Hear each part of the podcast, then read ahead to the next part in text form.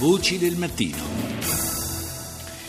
Si apre oggi in Etiopia, ad Addis Abeba, il vertice annuale dell'Unione Africana. Ne parliamo con il professor Arrigo Pallotti, docente di Storia e Istituzioni dell'Africa all'Università di Bologna. Professore, buongiorno.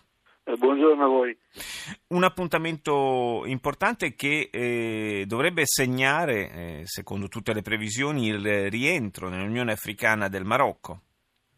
Sì, questa è probabilmente la, la questione più urgente che il, il, il, summit, il vertice si troverà a, ad affrontare.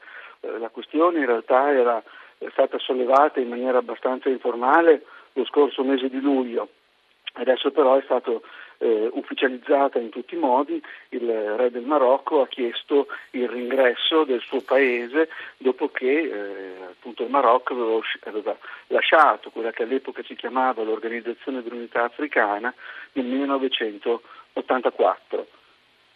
Un'uscita che era legata alla vicenda del Sahara occidentale, del fronte polisario che eh, lotta per l'indipendenza di, di, di quella porzione eh, di territorio che è teoricamente sotto l'amministrazione delle Nazioni Unite, ma eh, sulla quale il, il Marocco invece eh, vanta diritti di sovranità.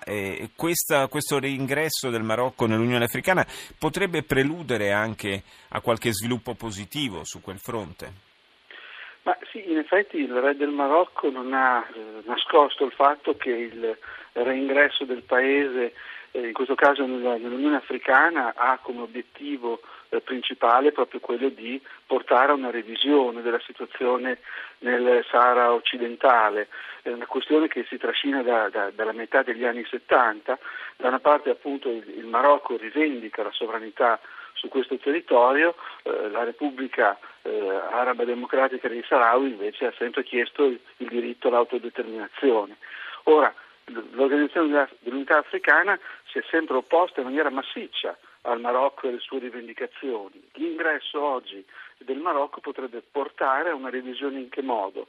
Beh, da una parte potrebbe, essere, potrebbe avvenire che eh, il, il, il, Marocco riesca a convincere i paesi eh, dell'Africa della necessità di in qualche modo abbandonare la richiesta di autodeterminazione e quindi trasformare il Sahara occidentale anche proprio legalmente in una eh, provincia del, del Marocco.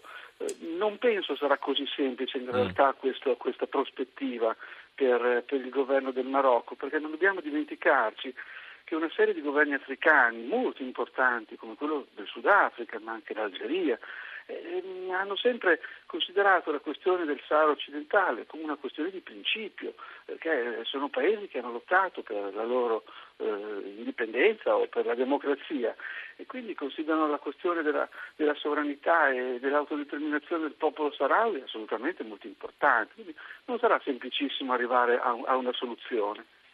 Professor Perlotti, qual è lo stato eh, del, eh, del, panafricanismo in questo, in questo momento, i rapporti intraafricani? Guardi, io direi questo, che mh, oggi si, si, dovrebbe anche oggi domani decidere chi sarà il nuovo presidente della Commissione del, dell'Unione sì. Africana, che in qualche modo l'eredità che Dlamini Zuma eh, lascia eh, dopo, dopo, i suoi anni alla presidenza della Commissione, lei andrà verosimilmente eh, per, per, per, tentare di candidarsi alla presidenza dell'ANC in Sudafrica e poi diventare presidente del Sudafrica. Ecco, eh, è in qualche modo un'identità un po' chiaroscuri. Da una parte l'Unione Africana si è, si è rafforzata istituzionalmente, è un partner accreditato eh, dell'Unione Europea, della Cina, insomma, addirittura sono le grandi potenze. Dall'altro però sono enormi, diciamo così, questioni su, sul tappeto, i conflitti, la sicurezza, la Corte Penale Internazionale, eh, tutta la questione dell'integrazione economica. Quindi, eh, come dire, per certi versi i governi africani sono molto determinati no? a giocare un ruolo più importante a livello globale e dall'altra rimangono una serie di fragilità, di eh, contraddizioni, di eh, esitazioni che portano questa organizzazione eh, forse a non giocare quel ruolo che in realtà potrebbe eh, svolgere in Africa.